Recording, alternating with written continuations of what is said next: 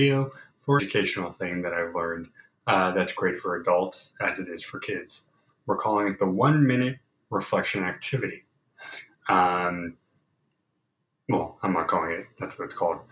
The 1-minute reflection activity is to have yourself or whoever write down one or two concise sentences on a given topic to reflect on after. Now, the topic can be whatever you want it to be. If you are in school, maybe it's something you're studying. If it's via therapy or mental health, something that you're taking care of.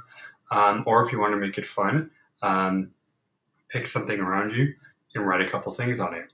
What you do afterwards then, and sometimes you do it immediately, sometimes you wait a little bit, is you go back and you reflect on those two sentences about what you wrote. What you want to look at is why you wrote them, how it makes you feel, and if you may or may not still agree with those thoughts.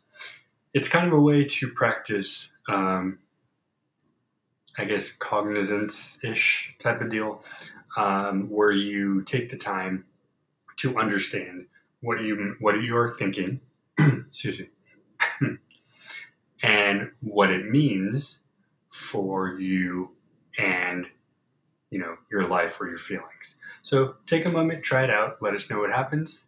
Enjoy.